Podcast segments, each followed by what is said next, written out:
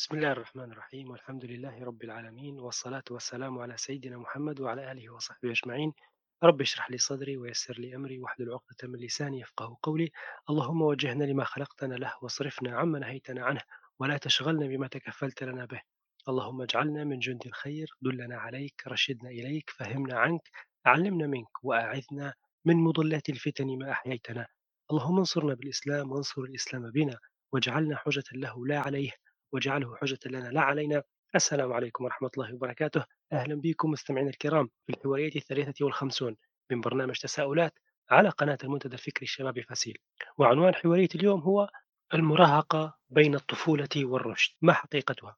ضيفنا اليوم هو ضيف مميز جدا. هو الدكتور عبد الله الطارقي باحث ومستشار نفسي دكتوراه في التوجيه والإرشاد النفسي عضو الرابطة العالمية لعلماء النفس المسلمين وعضو اللجنة الدولية لمعجم المصطلحات النفسية بتونس عضو لجنة البحث في التراث النفسي العربي الإسلامي وعضو اللجنة السعودية لطب النفس. لديه مؤلفات عديدة في موضوع الطفولة والشباب منها كتاب تصنيف المراحل العمرية وكتاب دعه فإنه مراهق وأيضا هو مدير الأبحاث والدراسات بمركز قراءات للبحوث والدراسات الشباب. أهلا وسهلا بك دكتور عبد الله. مرحبا بك وبالإخوة المستمعين والمستمعات. سلمكم الله.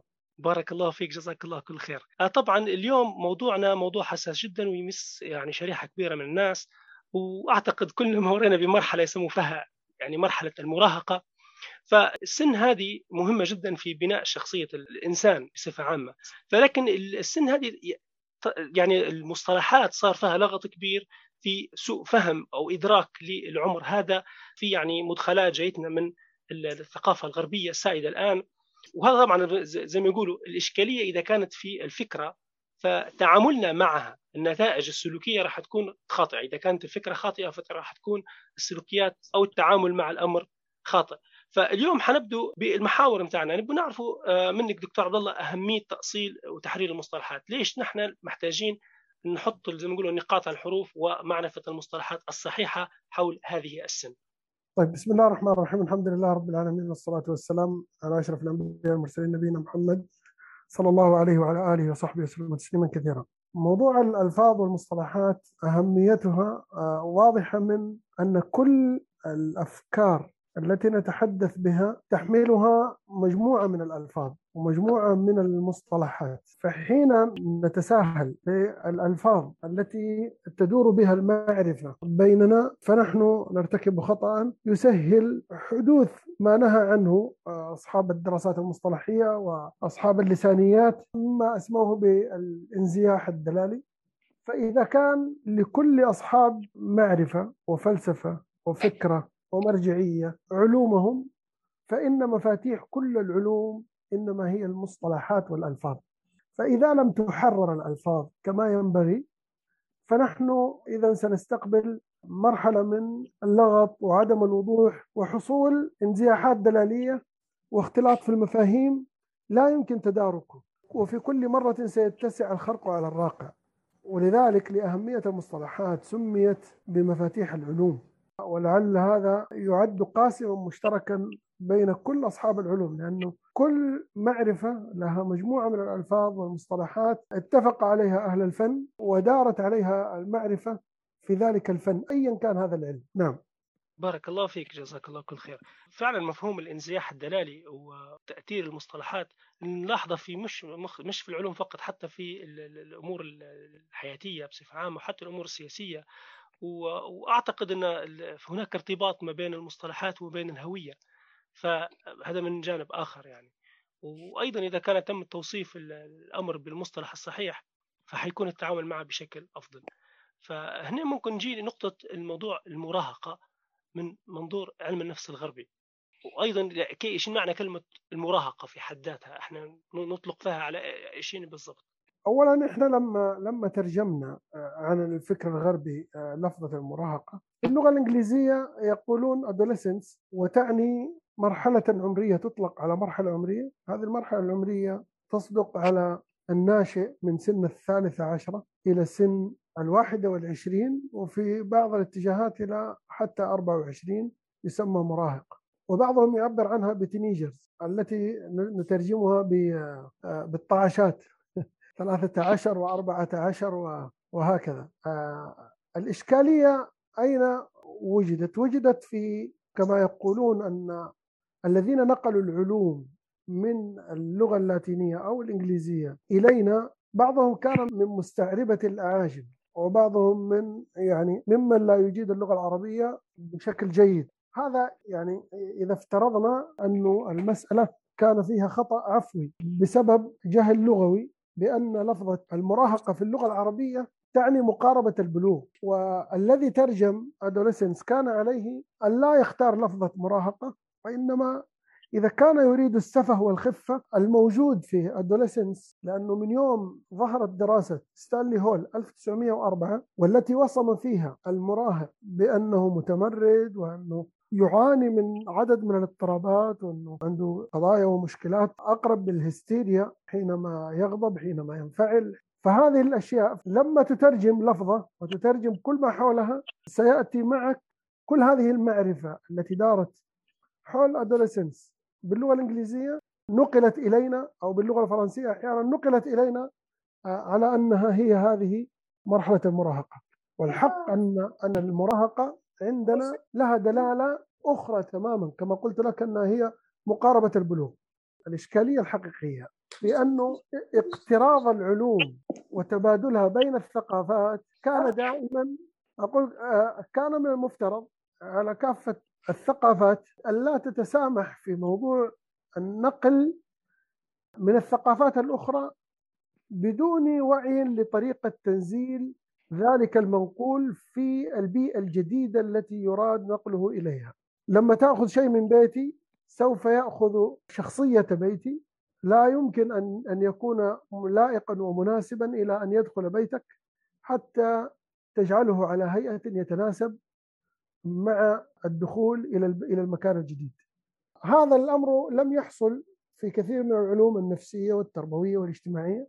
آه، نحن ظللنا ننقل ونترجم بدون وعي إلى أن كل القضايا تلك التي ننقلها هي مبحوثة في علومنا، مبحوثة في تراثنا، مبحوثة في هويتنا المرجعية بإرث والمتقدمين تركوا لنا إرثا عظيما عريقا في أربعة عشر قرنا وهم يبحثون هذه القضايا ويجلونها ويزيدون الدرس فيها. آه، درسوا معجمها اللفظي درسوا ألفاظها درسوا قضاياها التربوية درسوا كافة ما يتعلق بها. فإذا كنا نريد أن نحترم هذا الإرث لابد أن أن يكون هو المنطلق. ثم بعد ذلك لنا أن ننظر في الثقافات الأخرى. نحن في عالم لا لا عوج ولا أمت. نحن قادرين على أن ننفتح على كل الثقافات بدون خوف آه، وبدون خوف من أن نستلب لأنه إحنا استطعنا أن نوفر الجواب من داخل مرجعيتنا. عن أسئلتنا التربوية أسئلتنا الاجتماعية آه، أسئلتنا النفسية. آه، حينها سنكون قادرين على الاستفادة من كافة الثقافات بمستوى من النضج ومستوى من احترام الآخر واحترام أيضا ثقافتنا نحن ومرجعيتنا العربية والإسلامية بدون أن نسيء إليها. هذا الوعي حينما ننقل هو الذي إذا حضر لن تكون عندنا مشكلة اسمها مشكلة مراهقه نعم. جزاك الله كل خير. فعلا الموضوع الاستيراد هذا والتاثير وعدم الإدراك يعني زي ما قلت أنت المراهقة adolescence يعني في المنظور الغربي شيء وإحنا مقاربة سن الرشد عندنا شيء آخر. فهذا سبحان الله على موضوع المصطلحات حتى كلمة مثلا آه، الدين أو religion فالترجمة إن religion بالمفهوم الغربي لكلمة religion إلى دين فشيء آخر يختلف. يعني إحنا تصورنا للأمر هذا. وأمثلة كثيرة فبارك الله فيك على تأكيد آه، أهمية آه، المصطلح وتحريره ومعرفة يعني إيش الدلالات الخاصة بكل واحدة فيهم. إحنا تو أنت الآن حكيت لنا قلت لنا إن المراهقة يعني إحنا السن هذه اللي إحنا مقاربة مقاربة سن الرشد في المنظومة الإسلامية تختلف عن المنظومة الغربية. ممكن تشرح لنا بشكل أوسع نوعا ما شو معنى يعني في, في الإطار الإسلامي بالضبط كيف يكونوا ضوابطه وإيش الأحكام المتعلقة به وما هو التصور الإسلامي لهذا العمر بالذات؟ يا سلام. سؤال جميل أشكرك عليه. المنظور الإسلامي التربوي ينظر إلى الناشئ لا من لحظة الميلاد فهذه نظرة متأخرة بل لا من لحظة الجنينية هذا نظر متأخر بل هو ينظر إلى الإنسان من لحظة اختيار الزوجين لبعضهما لأن هذا الاختيار مؤثر فيما سيكون عليه ثمرة هذان الزوجان. إذا انتهينا من هذه المرحلة ندخل إلى مرحلة التقاء الزوجين ببعضهما. اللقاء الذي سيكون ثمرته الولد. كان من المفترض أن يسبقه أمر وهو أمر الدعاء. ونحن نجد في الوحي عندنا أن الأنبياء ينشغلون بالدعاء أن يرزقهم الله الذرية الصالحة. وفي الحديث عن النبي صلى الله عليه وسلم وفي القرآن ربنا هب لنا من أزواجنا وذرياتنا قرة أعين. رب هب لي من لدنك ذرية طيبة. هذه الأدعية هذه معلومة مهمة خصوصا لمن لم يتزوج إلى الآن.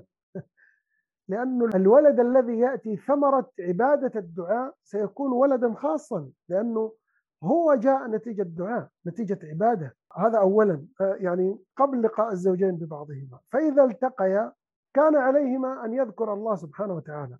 والأذكار والأدعية في ذلك معروفة. فإذا ترك ذلك في النص كان هذا الولد للشيطان فيه نصيب.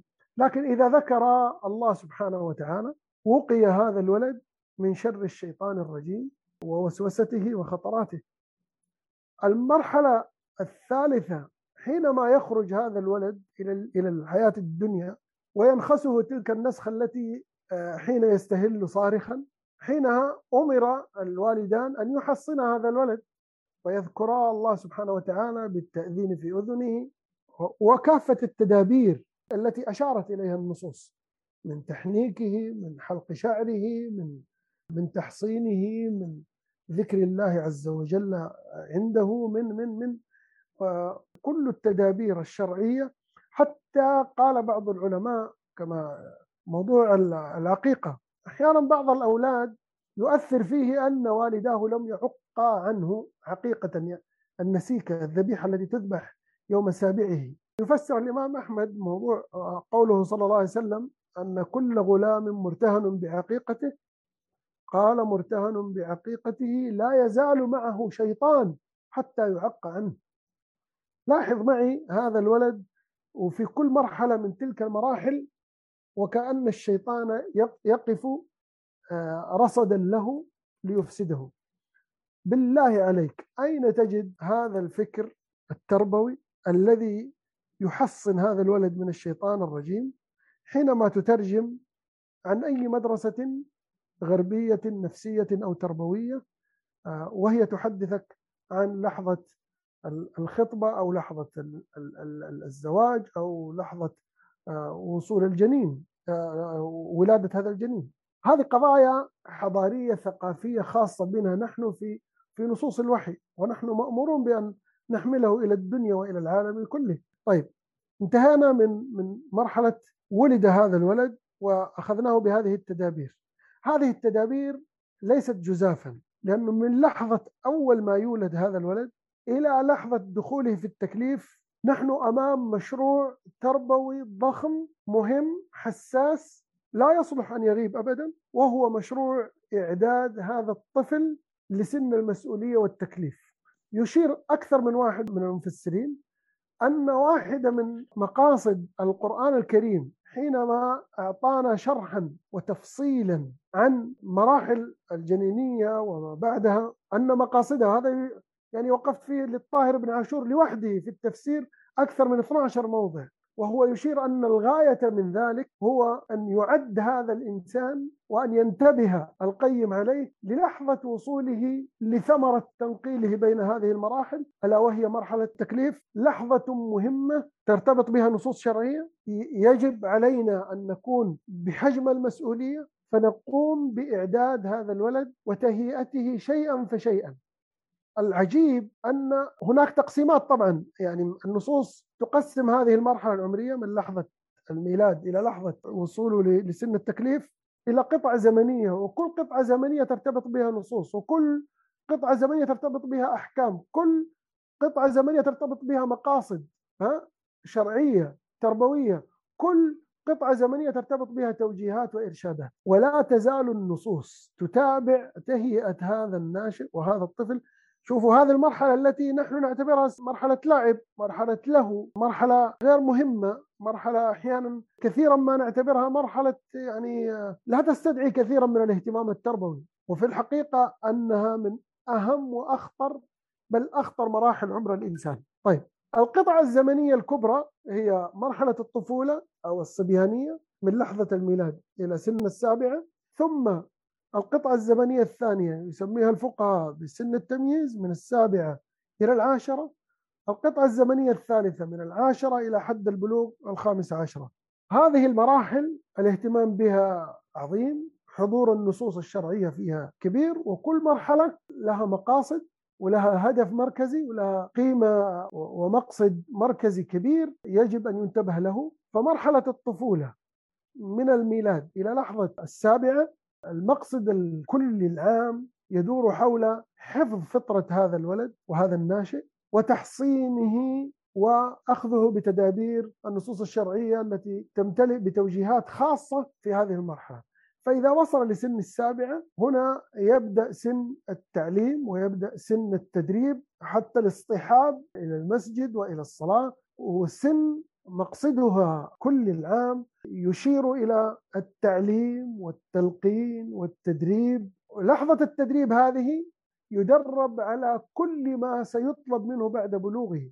لكن إذا وصل إلى سن العاشرة سيكون موضوع التدريب هنا أكثر وضوحا لأن المقصد الكلي الجامع لمرحلة العاشرة إلى حد البلوغ هو الإعداد الشامل لهذا الطفل حتى لا يدخل سن البلوغ والتكليف إلا وهو متشوف ومستعد ومندفع إلى أن يقوم بهذه التكاليف لأنها ستكون واجبة عليه. حتى موضوع آه، مرورهم بالصلاة لسبع وهنا القطعة الزمنية الثانية التي هي مرحلة التعليم والتدريب واضربوهم عليها لعشر لأن هذه القطعة الزمنية الثالثة التي ينبغي هنا أن نتأكد أن الولد قد تعلق قلبه بالصلاة. وأن الفتاة أحبت أوامر الله سبحانه وتعالى المطلوبة منها إذا بلغت وإعداد حينما يعني لكل مرحلة مؤشرات هل نحن نجحنا أو لم ننجح في أخذهم على هذه النصوص. أعجبني جدا إشارة أحد النفسانيين المسلمين واسمه محمد رشاد خليل له كتاب مهم وابحثوا عنه اسمه علم النفس الإسلامي العام والتربوي وهو يقول ويشير إلى ضرورة أن نلتفت إلى كتب الفقه والموسوعات الفقهية على أنها من أكبر مرجعياتنا النفسية والتربوية لأن الأحكام الشرعية ليست قوانين صماء وإنما هي أحكام لأجل أن نجري نفوسنا على دواليب الوحي حتى تصل هذه النفس لدرجة أن تستحق أن تشترى بالجنة. بارك الله فيك نعم. دكتور عبد الله والله كلام جميل جدا. أنا عجبني التقسيم. أنا سبحان الله كيف إن كل مرحلة زمنية الإسلام أعتنى بها. عنايه خاصه الشيء الجميل بالذات أنت قلت من قبل ما يتزوجوا موضوع الدعاء. وهنا صحيح. أستذكرني طبعا من غير الأدعية اللي كان يدعوها الأنبياء زي نبي الله زكريا وسيدنا إبراهيم. آه، تذكرت الدعاء اللي قاله نجم الدين اللي هو أبو والد صلاح الدين عندما أراد الزواج فامتنع عن الزواج إلى أن يجد الزوجة مناسبة فكان يقول في دعاء آه، اللهم أن يريدها صالحة تقودني للجنة وتنجب لي من نحسن تربيته ليعيد لنا بيت المقدس. إلا الله. فشوف سبحان الله يعني كانت الدعاء بركة متاعنا آه، خرج لنا صلاح الدين الأيوبي. تسمح لي أقاطعك هنا؟ الكلمات التي تقال للطفل أو عن الطفل قبل زواج الوالدين وبعد زواجهما وعند ميلاده أحيانا يتلفظون بألفاظ لا يدرون وكأنهم ينقشون شيئا في الغيب. فعلا. وأذكر جمعت جمع كتاب لم أفرغ منه بعد أهازيج الأمهات ها وأثرها في مستقبل الأطفال. يعني هذه ممكن تكون التهويدة حتى اللي تقولها الأم صحيح صحيح صحيح. هذه التهويدات أحيانا هي حديث عن في الغيب عن عن مستقبل هذا الطفل. ولذلك لا يسمح للأمهات أن يتلفظن بألفاظ غير مناسبة. إن نسيت فلا أنسى. كلمة قالها سعيد النورسي وهو يتحدث عن أمه. أنا تحدثت عنها في آخر كتابي كتاب نشرته عنوانه بحضرة الأم. يقول أخبرتني أمي أنها ما أرضعتني رضعة إلا وهي على وضوء فوجدت أثر ذلك في حياتي. سبحان الله. إيش هذا؟ أي أم هذه؟ إيش الحضور التربوي ذا؟ إيش القوة إيش القوة التربوية هذه؟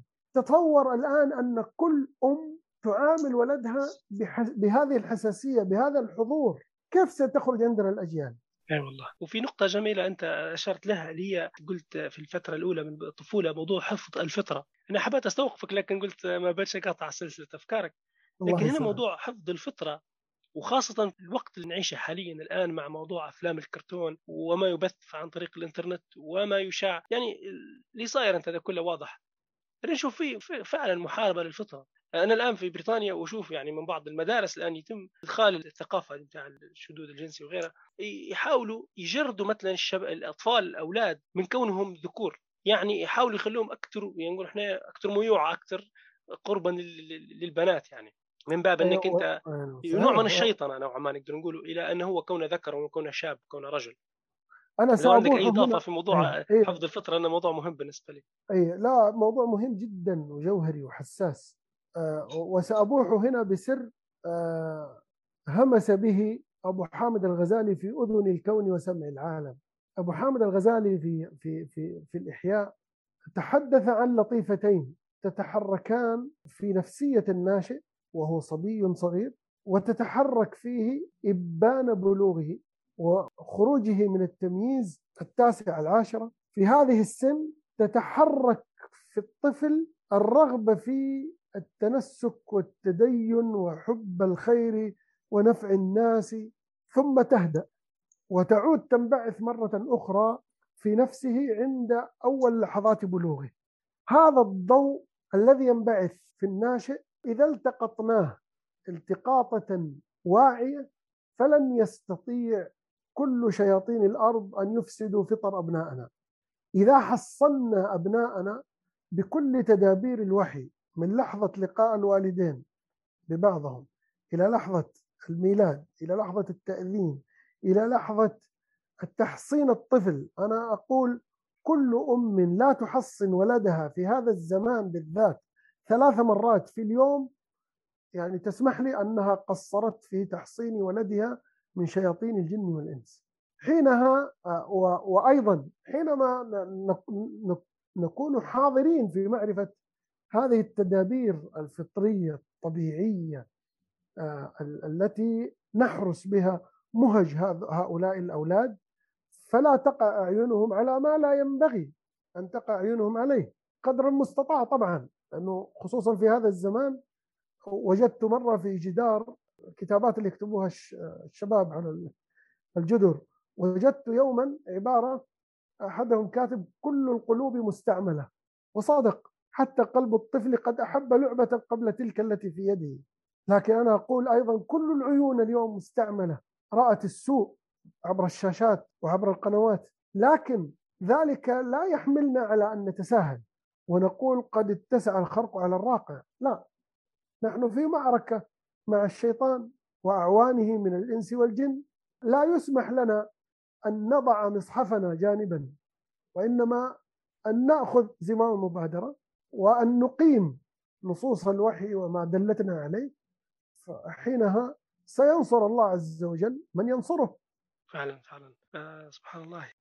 زي ما أقول الفكرة هذه مرعبة صراحة لما يقول كل القلوب مستعملة.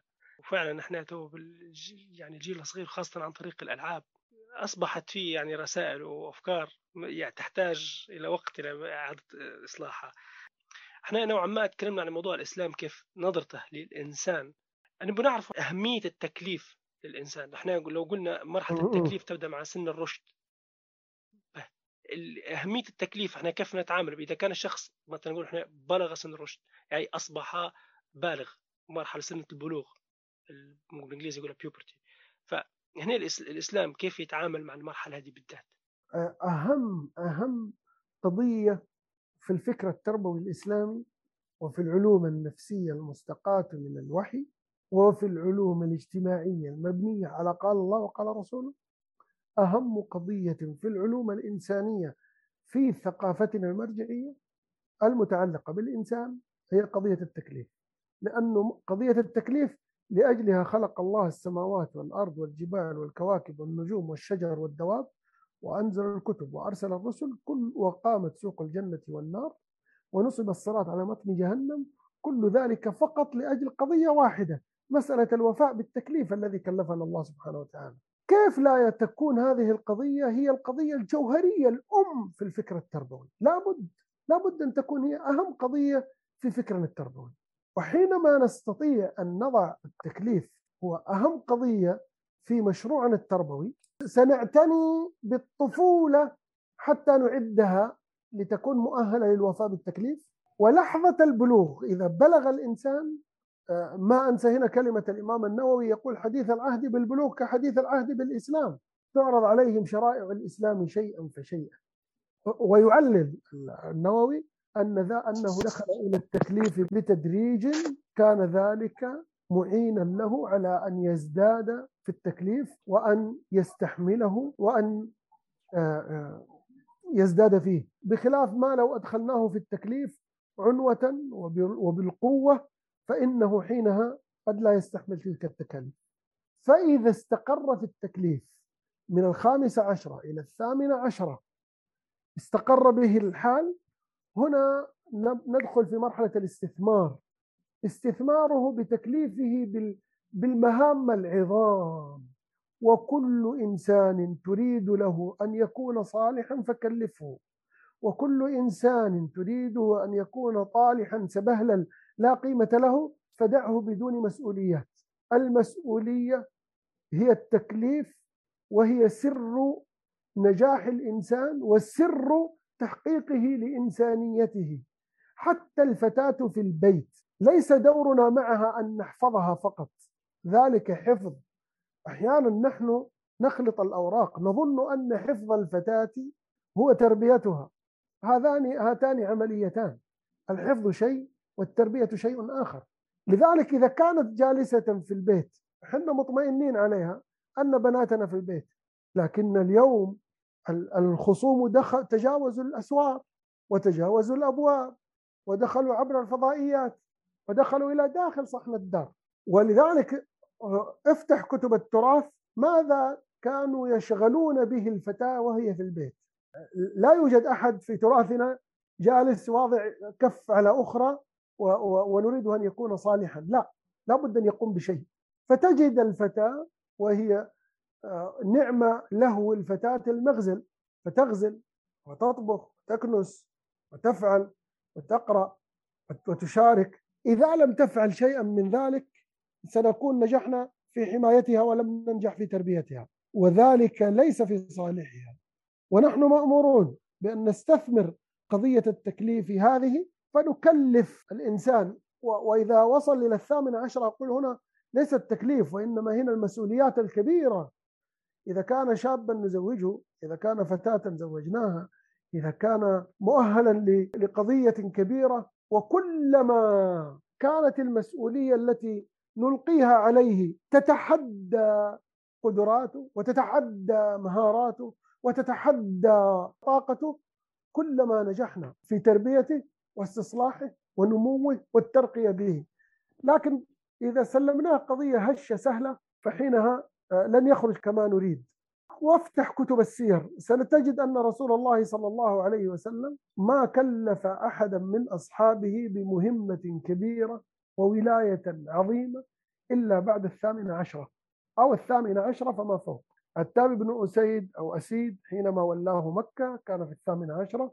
حبيب بن زيد بعثه لليمامة في الثامنة عشرة أسامة بن زيد ولاه الجيش في الثامنة عشرة علي رضي الله عنه ولاه قضاء اليمن أرسله قاضيا لليمن وهو عمره 23 سنة.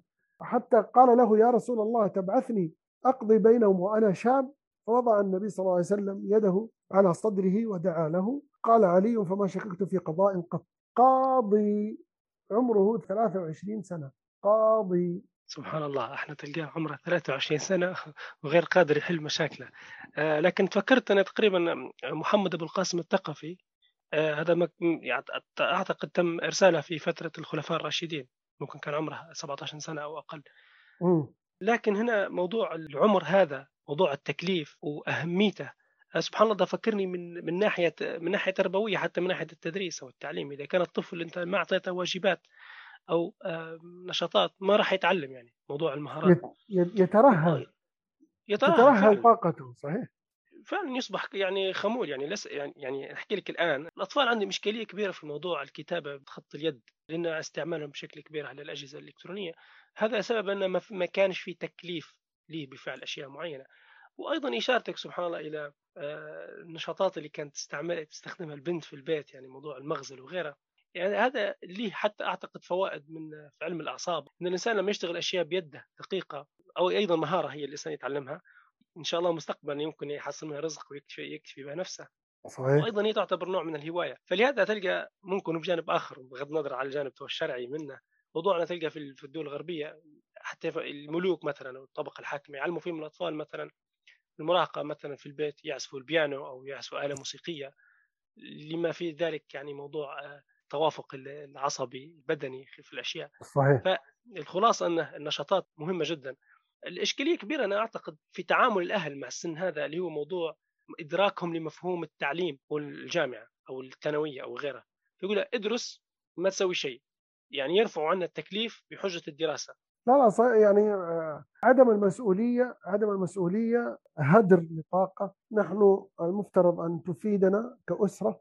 وتفيدنا كمجتمع وتفيدنا كحي وتفيدنا كبلد.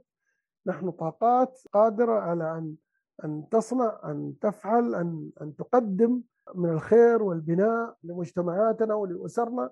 كل هذه الطاقات ليس صحيحا أن نسمح لها بهذا الهدر القضية التي يعني ينبغي أن نتواصى عليها ألا ننظر إلى أبنائنا من خلال استيرادنا لعيون زرقاء ليست بأعيننا. أنا نشرت مقالة ممكن تحصلوها في النت عنوانها هل نبحث بأعيننا ووحينا؟ هل ننظر إلى أبنائنا بأعيننا ووحينا؟ أو ننظر إلى أبنائنا بأعين أوروبية زرقاء؟ وهذا دكتور عبد الله أعتقد أنت أشرت لي في البداية والآن أكدت عليه. وأيضا هي إشكالية حدثت يعني في العالم العربي بصفة عامة في يعني في السنوات يعني من الخمسينات والستينات ممكن في, في, الوقت, في الوقت هذا يعني أصبح يعني نوعا ما أصبح فينا نقول دارسين عرب في الجامعات الأوروبية ويرجعون متأثرين بالأفكار الغربية والنظريات والفلسفات الغربية حول نظرتهم للإنسان وغيرها وأصبحت في كتب تنشر يعني كتب دراسية تدرس في الجامعات والمقالات والأفكار. فجلبنا الفكر الغربي ترجمناه باللغة العربية ومنها كلمة المراهقة. وللآن يعني للآن. يعني تلقى ممكن يسوي مثلا دورة عن التعامل مع المراهقين وكل الأفكار وكل النصائح هي يعني من المجتمع الغربي وحتى الدراسات اللي يستشهدوا بها صحيح. هي صحيح. دراسات لعينات لشباب هم غربيين وليس من من غير مسلمين وليسوا في بيئتنا فهذه إشكالية صحيح. حتى علمية صحيح صحيح أنا أتذكر كلمة لهانز إيزنهينك وهو عالم نفس بريطاني مقيم في الولايات المتحدة يقول يعني علم النفس الذي ندرسه لطلابنا في أوروبا علم نفس أمريكي لا يناسبنا لا يعني يناسبنا. نفسهم غير متفقين يعني. يعني هم المفترض إنه على درجة من التوافق على درجة من الانسجام البريطانيين والأمريكان يعني وش الفرق بينهم؟ وهو يقول لا هذه علم النفس هذا أبحاث أجريت على شباب وشابات أمريكان وهذا لا يناسبنا نحن في في بريطانيا.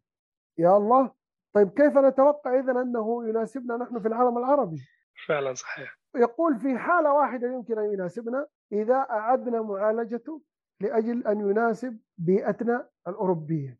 على فكرة كان الخبير في الاتحاد السوفيتي سابقا قبل أن ينهار كان يقول نحن في الاتحاد السوفيتي أعدنا كتابة كل العلوم حتى الفيزياء والرياضيات على قيم إنجلز ولينين وستالين. كل حتى الفيزياء والرياضيات. لا يوجد علم محايد. العلم الأمريكي أمريكي العلم البريطاني بريطاني والعلم الروسي روسي العلم العربي عربي. يا جماعة هذا أليس من العدل؟ هذا عدل. لماذا هناك فكرة يجب أن تكسو الأرض وفكرتي أنا يجب أن أضعها في الدرج؟ لماذا؟ فعلا صحيح. لنقتات مما تنبت أرضنا. ها؟ أرضنا فيها قال الله قال رسول الله فعل صحابة رسول الله فعل رسول الله. انتهينا. هذا الذي تنبني عليه رؤيانا. إذا أقمت ما أراد الله منك في نفسك وفي ولدك ولذلك هذا سؤال على فكرة هذا سؤال مركزي. أنا أقول دائما للآباء وللأمهات ولدك كم عمره؟ يقول لي عمره ولدي 12 سنة. يجب أن تعرف ماذا يريد الله منك أن يتحقق في ولدك وعمره 12 سنة. هذا الذي سيسألك الله عنه. لن يسألك الله عز وجل ماذا قال سارتر؟ أجزم لك. والله لن يسألك الله ماذا قال فرويد. والله لن يسألك الله. لكن سيسألك الله ماذا قال هو. صحيح.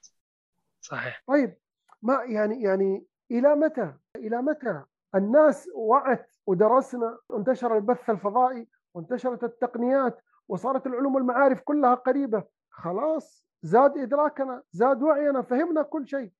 إلى الآن نحن لا ندرك إلى أنه لابد أن, أن نأكل من من من خشاش الأرض الذي ينبت في أرضنا؟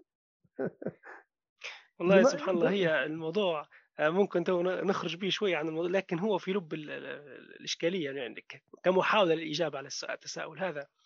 إحنا متأثرين بشكل كبير بموضوع العولمة اللي صايرة والنزعة العلموية اللي اللي دخلت للمجتمعات منها. يعني ازعم أزعم أن كثير من الناس والمسلمين يعني منهم. هو مسلم ومؤمن بالله ويصلي الصلوات ممكن بس هو قاعد مش عارف قيمة النص القرآني والنص ونص الحديث النبوي الشريف إن هو نص شامل يعني يعطينا مفهوم للحياة. هو يعتبر أساس نظرية المعرفة لنا. الإبستمولوجي لنا إن إحنا كيف ننظر للكون صح. كيف نتعامل معه. صح. فهو ليست الإسلام ليس يعني طقوس. يعني أنت تؤدي الصلاة تؤدي الزكاة وهذا هو. أما العلوم النفسية وتعاملها مع الإنسان والتربية لا هي عادي إحنا ناخذها من الغرب وكأنه هو كان رياضيات يعني. هذه إشكالية إحنا مش عارفين نميزوا ما بين العلوم التطبيقية اللي هي المادية وبين العلوم اللي تلامس الإنسان أو نقول إحنا العلوم الأدبية أو العلوم الإنسانية بصفة عامة. وهنا الدين له دور مهم جدا لأنه من الإشكال الغربي في المنظومة العلمية الغربية إن هم أصبحوا الساينس أو العلم التجريبي التطبيقي بيحاولوا يسقطوا حتى على الإنسان ليش؟ اللي في اللي في فلسفتهم إن الإنسان عبارة عن مادة صح. وهذا التناقض اللي يحدث بين الانسان بين المنظومة صحيح. الغربية والإسلام، الإسلام لا ينظر الإسلام انه مادة فقط بل إنه هو كيان. ولقد كرمنا بني آدم صحيح الفارق الجوهري أنا ما أنسى كلمتين لعالمين مغربيين الأول الفيلسوف طه عبد الرحمن يقول أن نصوص الوحي الوقوف عليها سيجعلنا نخرج الإنسان الكوثر وليس الإنسان الأبتر. إنا أعطيناك الكوثر كثير الخير. سنخرج الإنسان كثير الخير. لا الإنسان الأبتر كثير الخير على نفسه وعلى مجتمعه وعلى الأرض كلها وعلى البشرية كلها. الكلمة الثانية للشاهد البوشيخي وهو يتحدث عن الفارق الضخم بين العلوم. يعني أحيانا تجد هنا علم اجتماع علم اجتماع علم نفس علم نفس. بس الفارق مختلف جدا لأن علم النفس الغربي هو مصمم للإنسان الذي هو ابن القرد. علم النفس الذي نبنيه من قال الله وقال رسوله علم يخدم الإنسان الذي هو ابن آدم. وهذا فارق جوهري ضخم هذا نحن نتعامل مع بني آدم. يا بني آدم نحن خلق مكرمون خلقنا الله بيده. أسجد الله لنا ملائكته. تسري فينا روح الله. هذا التكريم كله لا يمكن أن أضعه جانبا. أيها المسلمون خلينا نقلبها خطبة. أيها المسلمون إحنا نصلي وصلاتنا في اليوم فيها سبعة عشر مرة ونحن نقرأ الفاتحة. أليس كذلك؟ فعلا يا. ألا تجدون في الفاتحة غير المغضوب عليهم ولا الضالين؟ بالفعل. طيب لماذا تذهب تسألهم؟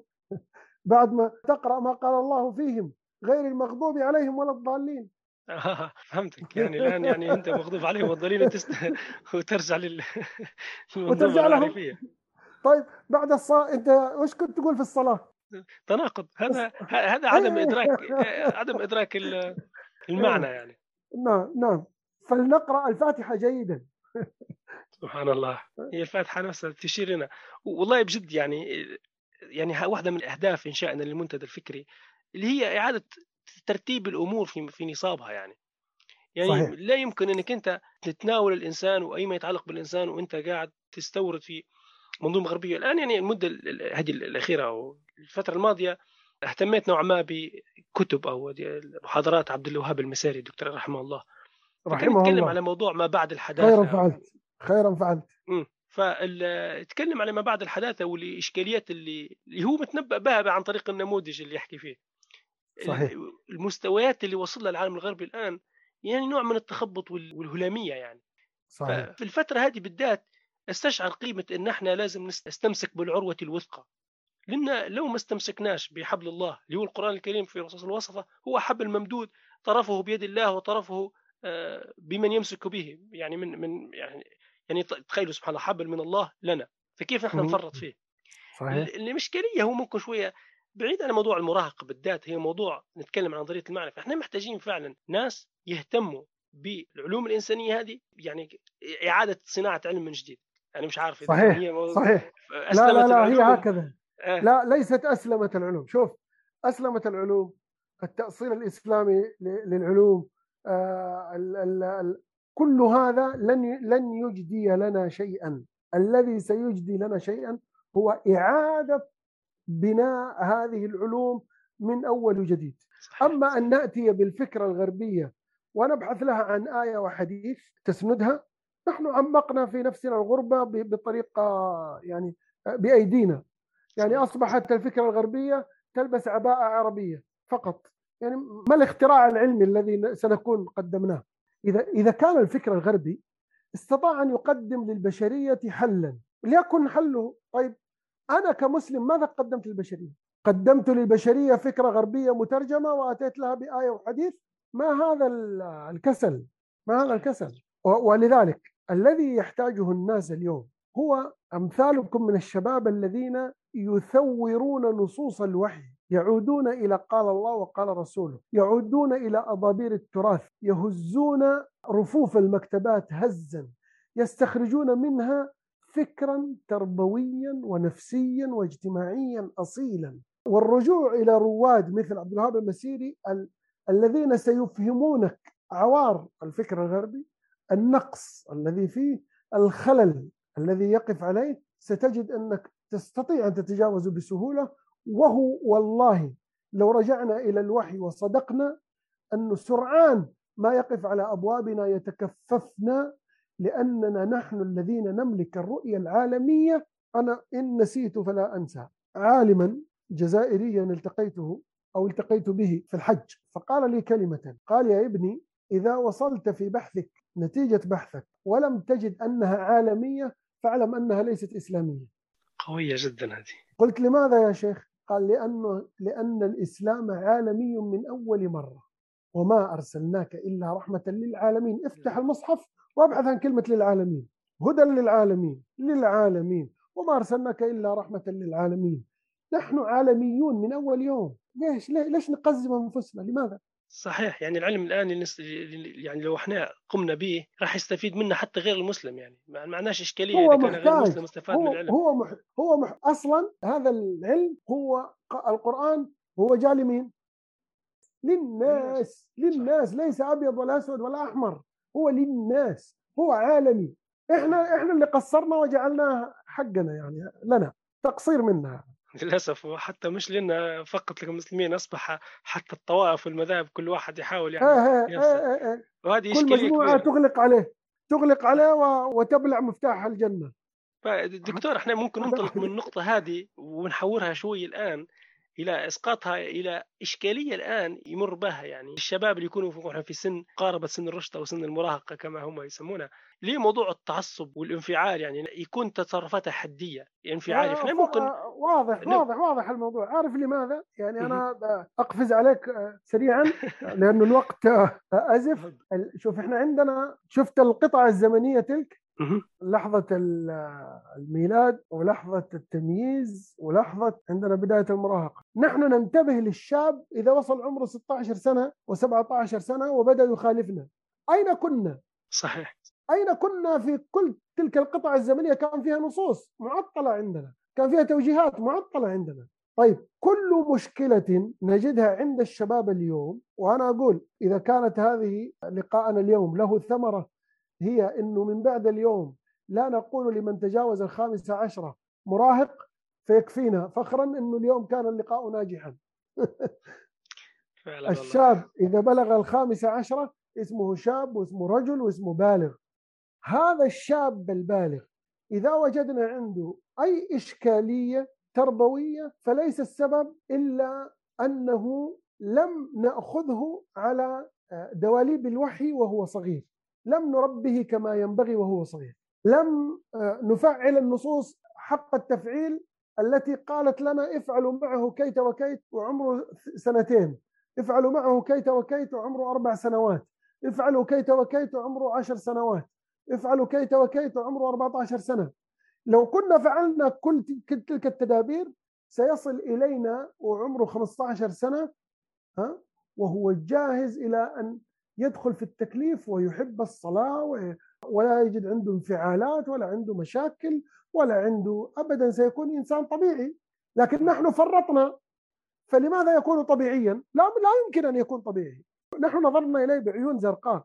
كيف نتصور منه أن تكون عيونه عسلية؟ لا. ستكون عيونه زرقاء كذلك هو. تصرفاته تصرفات العيون الزرقاء. صحيح صحيح. دكتور عبد الله ممكن نختم بسؤال أخير ونهائي اللي هو إحنا خلاص فهمنا إحنا لو صار عندنا إشكالية فإحنا لازم نراجع المراحل السابقة. بي لو الآن خلاص فرضا عندنا ولي أمر يقول لك أنا ابني وبنتي الآن يعانوا من مشاكل. إيش نصيحتك الحالية الآن لتدارك الأمر؟ يعني كيف مثلا هل نخاطب الشاب أو الشاب هذه إنه لو ما في ما فيش مراهقه أنت الآن مكلف وأنت في الإسلام ينظر لك كأنك كذا كيف يتم التعامل معه؟ هل يتم التعامل معه مثلا إذا كان شخص مثلا شاب لا يصلي مثلا؟ أو هل نتعامل معه كحديث دخول بالإسلام أو كيف كيف يتم التعامل معه؟ صحيح بالغ عمره 15 سنة نتعامل معه كما أن كأنه حديث عهد بالإسلام. يجب أن نتلطف به شيئا فشيئا. وأنا عندي كلمة للتربويين عموما وللوالدين لكن يتحملوني فيها. أقولها؟ أقولها اقولها تفضل تفضل. لا تفضل. طيب. مات رسول الله صلى الله عليه وسلم وما ضرب احدا. اللطف هو صانع الأجيال. المربي ليس قاضيا وليس شرطيا فلا يقبل من أي تربوي أن يقسو على المتربي ابدا. تلك مواقف القضاة وتلك مواقف العسكر وتلك مواقف الجند وليست مواقف التربويين. أريدكم أن تحصوا لي مواقف رسول الله صلى الله عليه وسلم وهو يدافع عن كل الذين ارتكبوا الموبقات. الذي أتي به شاربا للخمر وقف في صفه. شاب وقف في صفه صلى الله عليه وسلم. لا تكونوا عونا للشيطان على أخيكم. تلك اعترفت بالزنا وقف في صفها. إذا وصل الموضوع للقضاء إقامة الحد يقيم عليها الحد ويدافع عنها. تربويا أنت مربي أنت مصلح يجب أن تكون لطيفا. ولا حد لهذا اللطف. ما, ما له حد. يجب أن تتلطف. اعرف أنه الوشيجة التي بينك وبين وبين المتربي العلوم الغربية أفسدتنا كثير. حتى العلاقة بين الزوجين جعلنا السيد فيها الحقوق حقوق الزوجين. لذلك تجد دائما دورات في حقوق الزوجين. حقوق إيش؟ نحن في المحكمة؟ صحيح. العلاقة بين الزوجين قائمة على الفضل النبل اللطف الاحترام. لا يوجد مكان لكلمة حقوق. ما لا وحقوق التربويين. ولذلك أنا أكثر شيء لا أحبه كلمة العقاب التربوي. ما في شيء اسمه عقاب. هذه الكلمة متناقضة. التربية ما في عقاب. هنا لا يوجد إلا اللطف وحينما تغرق هذا المتربي باللطف سيعطيك كرائم نفسه سيعطيك الجمال يعطيك النبل يعطيك السماحة يعطيك يعطيك التسامي. لكن حينما تعطيه القسوة يعطيك العناد يعطيك الصلف تخرج منه أسوأ ما فيه. تماما مثل واحد يحك الطين لأجل أن يخرج منه ذهبا. لا يمكن. لكن ضعه في مكانه اللائق. انظر ماذا سيخرج لك. هذا فيه نفخة روح الله. لا تفقد الأمل فيه. كن لطيفا وكن إيش يقول أبو ماضي؟ آه، آه، كن جميلا كن جميلا ترى الوجود جميلا. نعم. هذه كلمتي إنه للآباء للتربويين ليس لديكم خيار إلا اللطف. ليس لديكم خيار إلا الجمال. القسوة هي للشرط هي للقضاة هي لمن ينزل الأحكام. ولا أنا ما أحكم على المتربي عندي انه انه إنه وصل إنه أتى بمشكلة أخسره فيها. ابدا ما أخسره. ولذلك مات صلى الله عليه وسلم ما ضرب احدا. آه، دكتور عبد الله في حاجة أنت قلتها الآن في موضوع الزوجين والحقوق الزوجين وال... هذا فكرني بكلام دكتور عبد الوهاب المساري على موضوع التعاقدية. وفكرة التعاقدية الآن موجودة في المجتمع العربي. التعاقدية والتراحمية. إيه بالضبط، يعني تعال كل شيء عقد وكذا، حتى لو سويت كذا أعاقبك، يعني هذه واحدة من العيون الزرقاء اللي إحنا نشوف بها، بس في حاجة صحيح. آآ وحاجة ثانية بخصوص التربية سبحان الله توّه تفكرتها، وأنت من بكري كاي لمّا قعدت تحكي على يعني سبحان الله كيف كل مرحلة عمرية الله آآ خصص لها شيء، وهذا فكّرني سبحان الله بمعنى الله الرب، يعني. آآ الرب كيف إنه سبحان الله يعني هو المربي الأول لينا، هو ال الخالق وال وال والرحيم سبحان الله لمّا وتعالى تتأمل الآيات تلقى هو أرحم بينا من كل الخلق.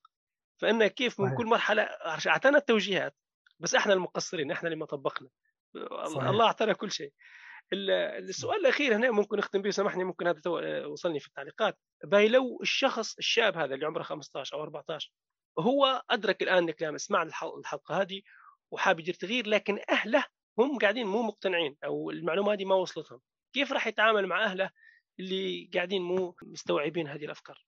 آه، شوف هو أنا دائما أقول أنضج علاقة أنضج طرفيها هو الذي سيحافظ عليها. أحيانا الولد أنضج من والديه هو الذي سيقودهم. أحيانا الوالدان أنضج من الولد سيقودونه. أحيانا المعلم أنضج من طالبه يقوده.